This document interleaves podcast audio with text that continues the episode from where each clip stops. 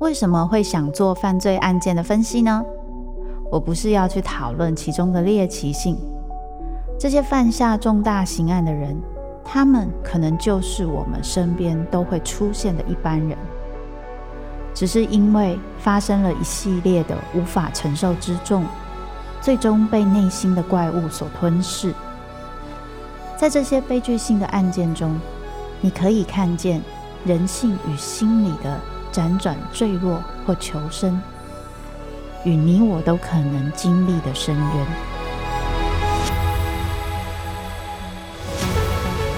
我是周慕姿，我的全新订阅节目《周慕姿读犯罪脚本：被恶魔追逐的人》，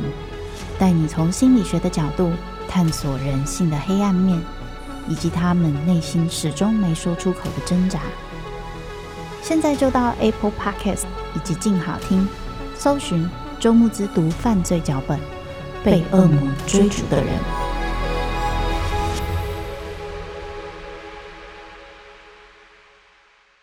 每个作家的人生都是他最大的创作。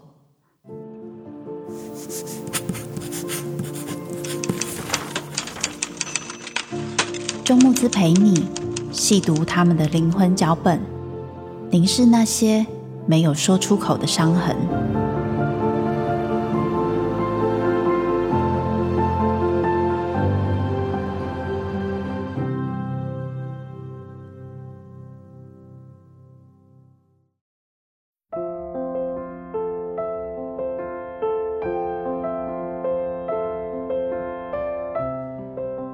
Hello， 各位听众朋友，大家好，欢迎收听由静好听制作播出的节目《作家的灵魂脚本》，周慕姿陪你读那些作家没有说出口的伤。我是主持人周慕姿。好，上一集海明威谈到他的作品，谈到这个小男孩，他被这个世界打得破碎，后来又慢慢的找到方法让自己可以站起来。不知道大家听了感觉如何？特别是那个想到我必须要用一个理想的自己去跟别人互动，可是我内心又有一个很破碎的，甚至是有一点破烂的那一个好像不够好，有点脆弱的自己。会不会很多人都有这样的感觉？至少我自己是蛮有感觉的。所以谈到这个理想的自己还有现实自己的变化，很多人就会想说，那海明威他到底在怎么样的家中长大，会让他出现有这样子的习惯呢？没错，你达到重点了，因为这就是我们今天要讨论的，关于海明威他的童年，还有他跟其他人的互动方式哦。海明威曾经讲过一句话，就是一个文人最好的训练是不快乐的童年啊。听到这一句话，大家就想说，哦，对啊，蛮有道理的。从慕姿老师开始太宰治讲三岛由纪夫，讲芥川龙之介，到现在海明威，一路下来没有人一个童年有幸福快乐的啦齁。所以你以后要写一个非常重要的文学作品的时候，你一定要让自己充满了创伤。不是，我们其实只是说，可能对于很多人来说，他在写这些创伤的事情的时候，或许最容易深入每个人的心。既然这样子，海明威在讲说一个文人最好训练是不快乐的童年，那他的童年到底多不快乐啊？我们来看看。不过看看他的童年，可能有些人会觉得看起来也是个人生胜利组嘛。怎么说呢？他是在一个芝加哥的橡树镇长大的，在那一个镇上呢，他是一个比较偏新教维多利亚气息比较重，就是比较传统的，然后大家的生活环境其实都不错，是一个比较偏中产阶级的一个城镇。他的爸爸是一个妇产科医生，而且还很擅长打猎啊、钓鱼啊，所以很小的时候，大概3岁吧，海明威就被爸爸抓去从事很多户外活动。当然，海明威自己也喜欢。妈妈是一个教歌剧、唱歌剧的一个歌手，而且表现得相当的好，也非常的活跃哦。当时参加镇上的非常多活动，听起来爸爸妈妈好像很好。然后海明威是家里的第2个小孩，他有一个姐姐跟他差1岁，然后后面有弟弟妹妹。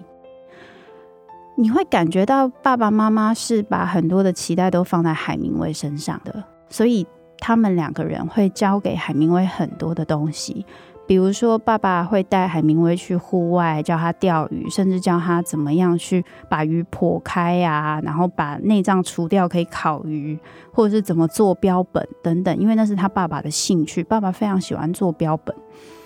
妈妈则是会教他怎么样去培养他的艺术涵养，教他念拉丁文，教他去拉大提琴，唱诗班，有没有？从小就培养小孩的艺术涵养。听起来就觉得天哪，这样子海明威不就18般武艺，样样精通，难怪他后来长大这么厉害，对不对？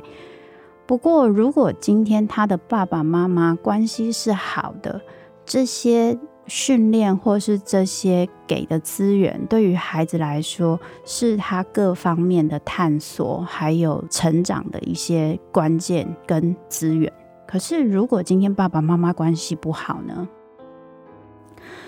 比如说他的父母其实是非常容易起冲突的，因为他妈妈是一个在当时的社会里面会认为是一个比较强势的母亲，他妈妈拥有很多资源，而且在家里，我们在现在也是这样嘛，家里赚比较多钱的有时候讲话就会比较大声，有没有？妈妈是在家里经济上赚比较多钱的人，她一个月可以有1000美金的收入，可是爸爸一个月只有50美金的收入，嘿，那时候当医生不值钱啊所以在那个时候，妈妈她跟爸爸就说了，家里的杂物我不希望去做。这个部分其实还好，可是当妈妈她非常希望去展现自己的权利的时候，她会从去干涉每个人的生活方式，还有干涉每个人所拥有的东西，用这个方法来展现她的权利。例如刚刚我有聊到嘛，海明威的爸爸很喜欢什么标本，收集很多标本，没事去打猎回来又做一个标本。他妈妈有一次在，不知道爸爸在还是不在，应该是不在吧，把爸爸的这一些收集全部收集起来，一把火烧掉，不是丢掉哦，也不是藏起来哦，是一把火烧掉。爸爸什么反应呢？没有写爸爸的反应。可是在这里面你就会发现一件非常有趣的事情，就是他妈妈在做很多很激烈的行动的时候，爸爸看起来好像都是没有反应的。所以当海明威被妈妈要求这一些艺术相关的东西，或要求要怎么做的时候，我们不会看得到爸爸的反应。可是爸爸对于海明威有没有很多的要求？他也有，他觉得海明威跟他很像，海明威也这么觉得，因为他们两个的兴趣其实是比较接近的，所以他爸爸其实很期待他以后可以当医生，或者是至少要跟他一样，就是念个大学，因为他爸爸是博士，所以他很希望海明威可以再多念一点书，对他的期待很高。但是海明威的妈妈是希望海明威以后可以成为一个艺术家或音乐家的。于是你就会发现，父母他们的权力斗争从家里移到了哪里？移到了海明威身上。所以今天我去发展我的哪一个部分，都会对不起某一方。对于海明威自己来说，在他过去的生平，我们会看到一些东西，就是海明威对于父亲其实认同感是比较高的，因为毕竟跟他相像的部分比较多。而且你会发现，海明威到一个年纪之后，这个部分我还没有办法找到确定的答案，就是他开始留很大的胡子，而爸爸是在他20几岁的时候开枪过世，而他留大胡子的样子跟他爸爸留那个大胡子其实还蛮像的。可是面对爸爸虽然比较认同，可是当他看到妈妈，因为他妈妈有时候会在言语中对爸爸甚至对家里的人出现比较多的批评，甚至贬低或是看不起等等，他感觉到爸爸跟其他人被羞辱，特别是爸爸的这个时候，他的感觉其实是非常痛苦的。而小海明威是一个非常敏感的孩子，所以你会觉得最有趣的一个地方是，刚我们在讲他面对爸爸，他比较认同，他觉得妈妈很强势，甚至在爸爸后来过世之后，他觉得爸爸会开枪自杀就是因为妈妈的关系，所以他对很多，他后来长大之后离开家，他再也没有回家过，没有回家常住过，然后他跟其他人都讲了很多他妈妈的坏话，而且他身边的朋友甚至讲过说，我没有见过一个真正恨妈妈的人，除了海明威。可是海明威他有一些写给他妈妈的信哦，他信写的怎么样？看起来是一个孝顺讨爱的好孩子就是他其实是一个非常期待妈妈爸爸的肯定的一个孩子，他也很期待妈妈的爱，至少信里面看起来是这样的。所以海明威在出第一本作品集的时候，出版社出了之后，他非常兴高采烈的把书寄回去。虽然我想他在过去跟他们的经验当中，因为毕竟他最后走了一条他们两个人都不认同的路，他没有让他们谁的权利在他身上遂行其事，他自己走出了一条他自己的路，所以他去写东西，他去当作家。可是他把东西寄回去的时候，他应该也想象他们不会有什么太好的评语，但是还是很期待对方可以为他的成就有一些肯定吧。我想可能很多人都会有这种感觉，我虽然认为我的父母不会给我肯定啊，他们不可能啦，但是我心里偷偷的还是希望今天他有一点可能性可以给我一点点鼓励跟肯定吧。那果然啊，他寄回去之后，爸爸妈妈的反应就是：你为什么要写这种东西呢？我希望你以后可以写一些我们比较可以拿出去跟人家分享的主题，比较符合我们的身份地位，或是这个城镇长大的人看得下去的东西。好，海明威就知道 OK， 好 fine， 就这样了，事情就这样了，算了，就当做我没有。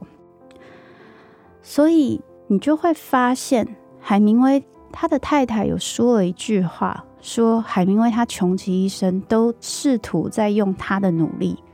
去展现他毫不在乎父母的肯定跟评价。如果就这样子来看，你看到小时候海明威的父母对于他的要求很高，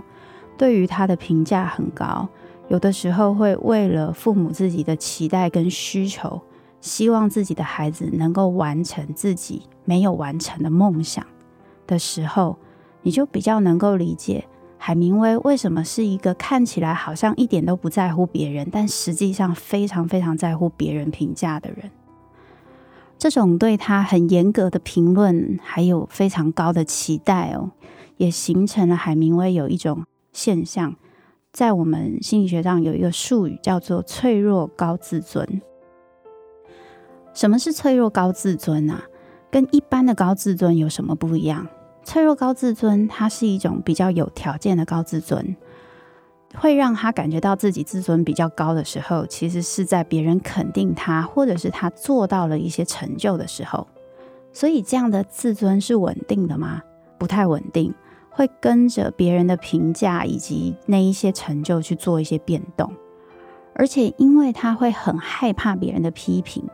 过往的经验让他感受到被别人批评是会觉得很羞愧的，所以他会想尽办法去逃脱掉那一个觉得羞愧丢脸的自己，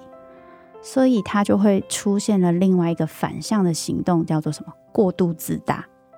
永远都觉得自己好棒棒，而且不能接受别人说出他的缺点，千错万错都会是别人的错，我绝对没错，我绝对是这世界上的王，不会有人比我还厉害，只有我才做得到这些事情等等的态度就会比较明显。在海明威跟其他朋友的相处过程中，有很多人会谈到他其实是一个非常难承认错误的人，而且他被指出错误的时候，有时候反应会很激动。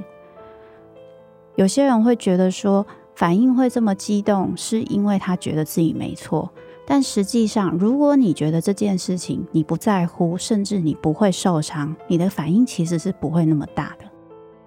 唯有这个东西其实是你内心的一个创伤，或是你的一根芒刺，别人稍微碰到了你反应才会那么大。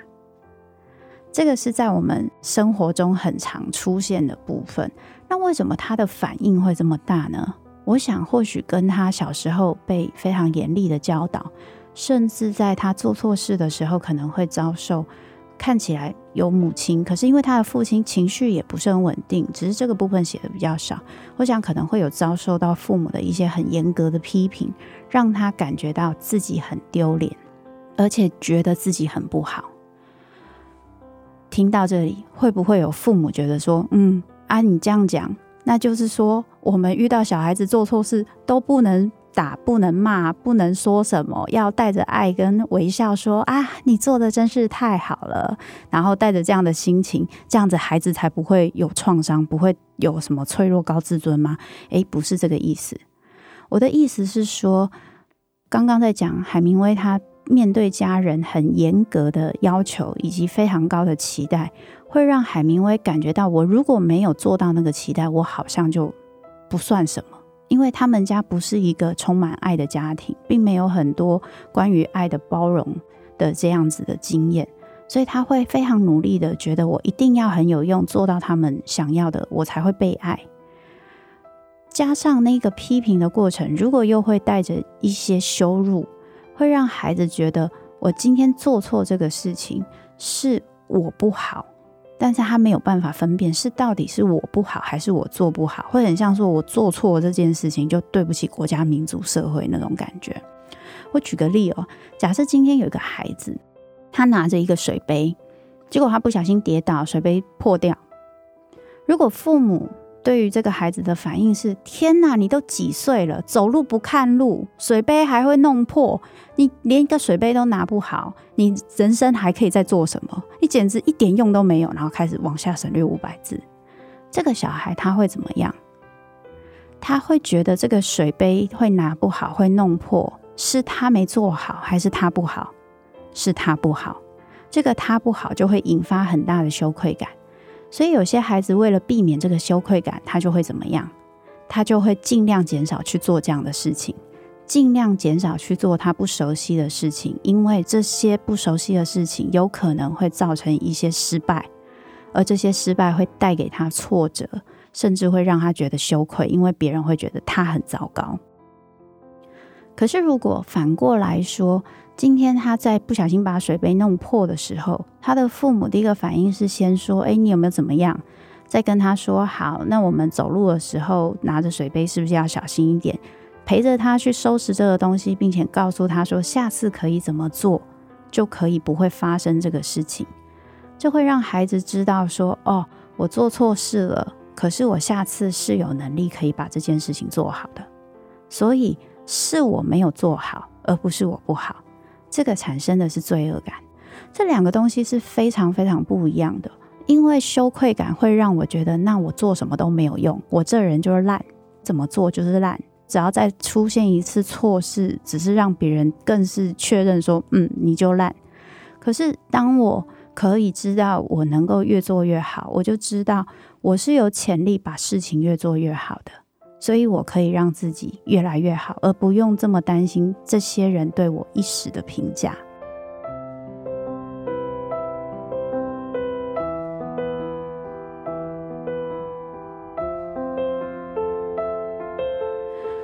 不过回到刚刚说的，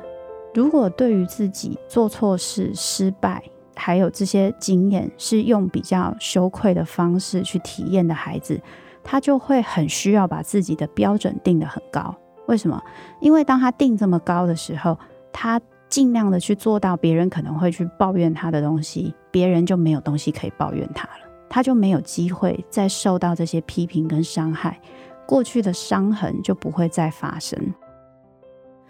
可是现实上你有时候是没有办法达到这个理想，所以讲到这里，大家就会说，海明威真是个过度努力的人。我是觉得他真的蛮努力的，所以当他没有办法达到这个理想，因为有时候人就是会出错，这个空隙最容易被谁发现？被自己发现。就是我理想中要做到完美无缺，跟现实上我其实有时候做不到，这个空隙，这个差距，只有自己会最容易发现。而他不晓得怎么消化这一个挫折，这个羞愧感跟自卑的时候，他就只能努力的去做很多可以让他感觉到自己很厉害的事情，比如说写作，或是喝酒，或是有一个比较好的方法，就是我去跟人连结，得到一些安全感，比如说我去交女朋友，或是多交一些朋友等等。这个脆弱高自尊的状态对海明威后面的人生是有很大的影响的。第一个是我们会看到海明威非常重视关于男性的力量，当然这个男性的力量跟那个时候他在看到妈妈因为一些理由也许比较看不起他爸爸或羞辱他爸爸，或是让他感觉到他妈妈是比爸爸优越，爸爸好像就没有用的那个感觉，那个没有用没有价值是连结在一起的感觉，让他觉得非常可怕，所以他一直很努力的想要强调他的男性力量，去驱散这一个恐惧，去获得他可以觉得说我跟我爸爸是不一样的，我是比较坚强的，也可以让他不会那么脆弱，也可以让他维持一个看起来虽然有点脆弱但是至少是高自尊的状态。可是有的时候他总是会有脆弱跟没有办法那么 man 的时候吧，那个时候怎么办呢？那个时候他需要一个女性去帮助他弥补那个他过去没有得到母亲的爱跟照顾。这个东西我觉得跟他的某一个经验也有很大的关联，就是那个时候我们在一次大战的时候他遇到了很大的创伤经验，受了很大的伤，可是那个时候有护士非常非常全面而且无私的照顾他。我想在那个时候他感受到自己是最脆弱最难看最丑的时候，可是他被无私的照顾着。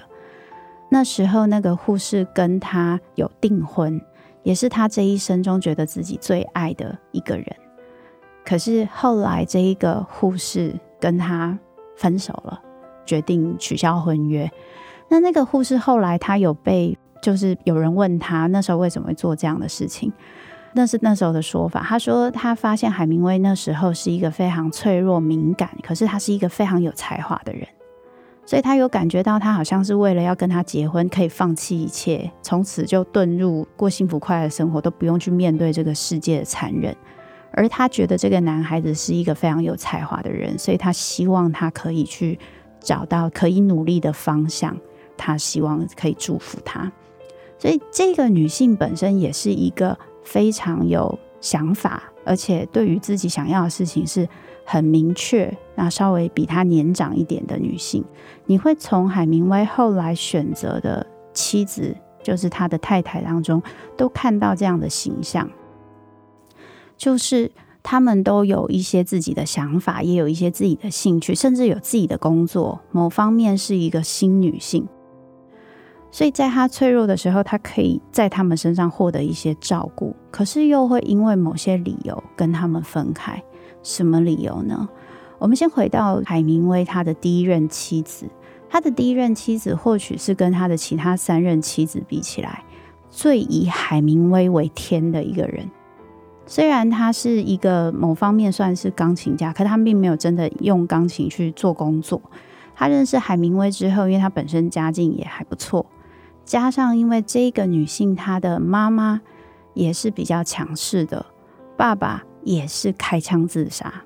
所以她也一直很害怕着自己的家庭会重演这个状况，所以她一直提醒自己，我不能成为一个强势的女性，我应该要一直支持海明威。而在她给予海明威这么多的爱，海明威在这一个过程中，他从一个无名小卒慢慢的开始崭露头角之后，他开始认识了其他的女性，然后呢，慢慢的跟他的太太变得没有那么好，最后呢，他离开了他太太，跟其他女性开始新的婚姻。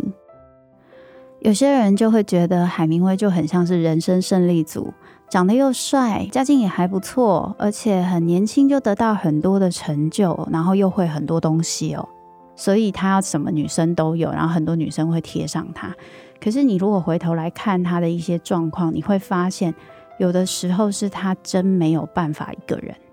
你会发现他的婚姻生活还有他跟女性的关系，他几乎从来没有空窗期。他用这些女性去处理跟面对，甚至包容那时候他最脆弱或是最无力的时候。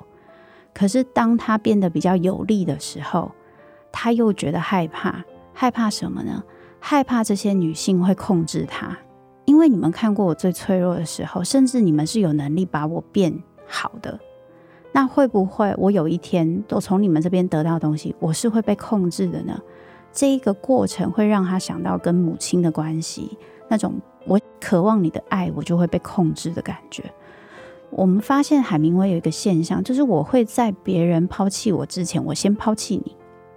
我会觉得你可能会控制我之前，我先丢掉你，而且我会把你讲得很难听，有可能你其实曾经对我很好。例如海明威在跟他的一些巴黎的朋友，以前文人的朋友，有非常明显这样的态度，就是当他跟他们很好的时候，他们给了他很多帮忙，那时候他正在最脆弱的时候，结果当他开始有了名声，开始变厉害变好的时候，他会做一些事情得罪这些朋友，或是让这些朋友觉得很不开心，然后他们就会分开。最明显的一次例子就是有一个非常有名的作家 Anderson， 在那个时候有帮忙他，后来在他开始有名之后，他就写了一本小说讽刺这一个作家的作品。这个是标准被当时的人都觉得是非常忘恩负义的事情。可是你如果根本上去理解海明威对于世界跟对人的恐惧，那就是我真的好害怕脆弱的自己被你们看见，会被你们嫌弃，会被你们看不起。你现在会接受，可是有一天你可能会攻击，可能会伤害我，所以我必须要在这一个伤害发生之前，我先丢掉你们。甚至还有一个部分，我隐约的也感受到海明威借由这个丢掉过去曾经帮助过他，甚至看过他最脆弱的自己的这些人，去告诉自己说，现在的我不一样了，我丢掉的不只是这些糟糠之妻，这些共患难的朋友，我丢掉的还是以前那些不够好的自己。因为你们曾经看过我这么糟糕的时候，这对我来说太丢脸了，所以我没有办法去处理这个羞愧感，所以我最好的解决方法就是去否认。我们上集有讲到，否认是海明威非常习惯的一个方法，他就把这些人全部都丢掉了，包含那个不够好的自己。不过在这一个部分，他跟其他几任妻子，像第二任第三任，他们都是非常有自己想法的，后来都有一些不太愉快的事情，特别是第三任简直就是海明威的翻版，跟一个自己相处，他就觉得对方自私到不行啊！这个时候他身边的朋友应该会想跟他说，看看别人，想想自己哈。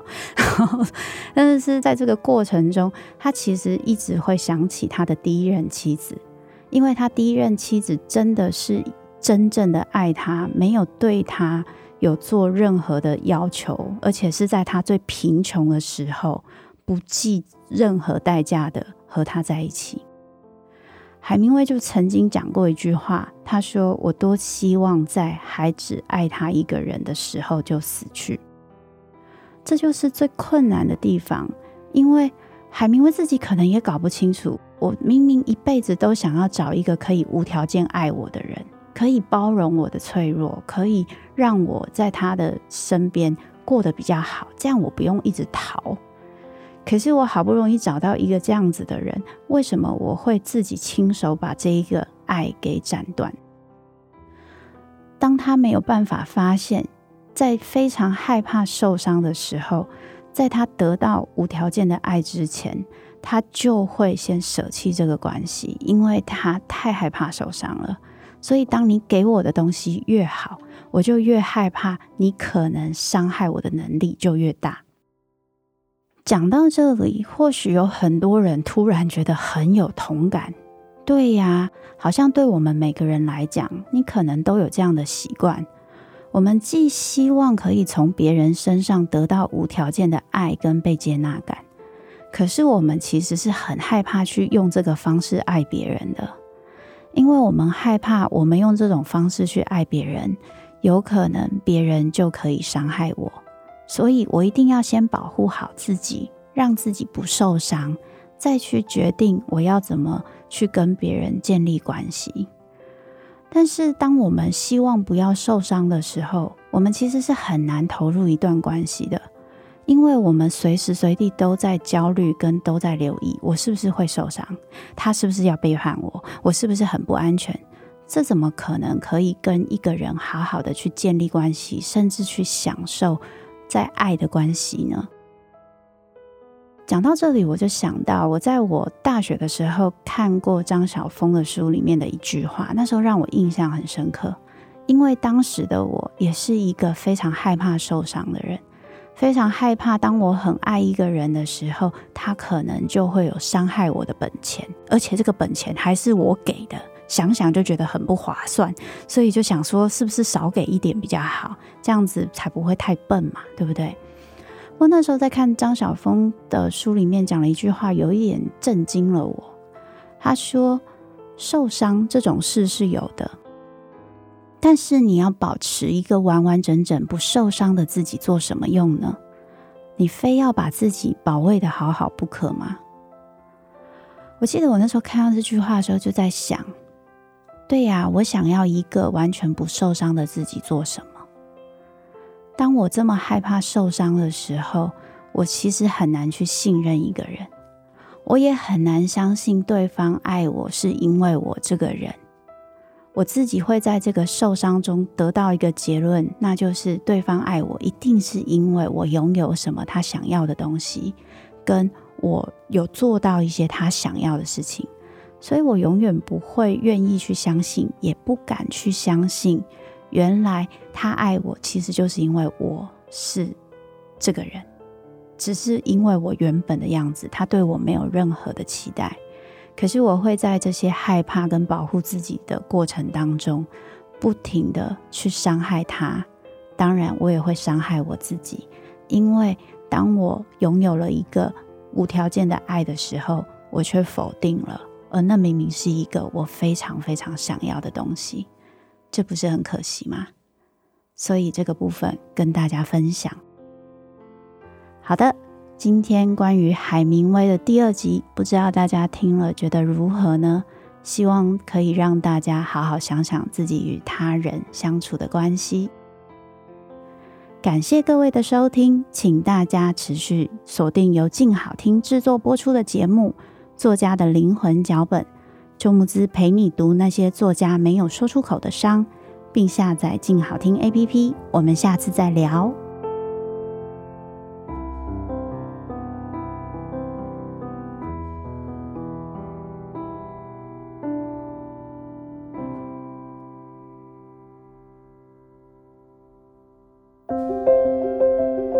想听爱听，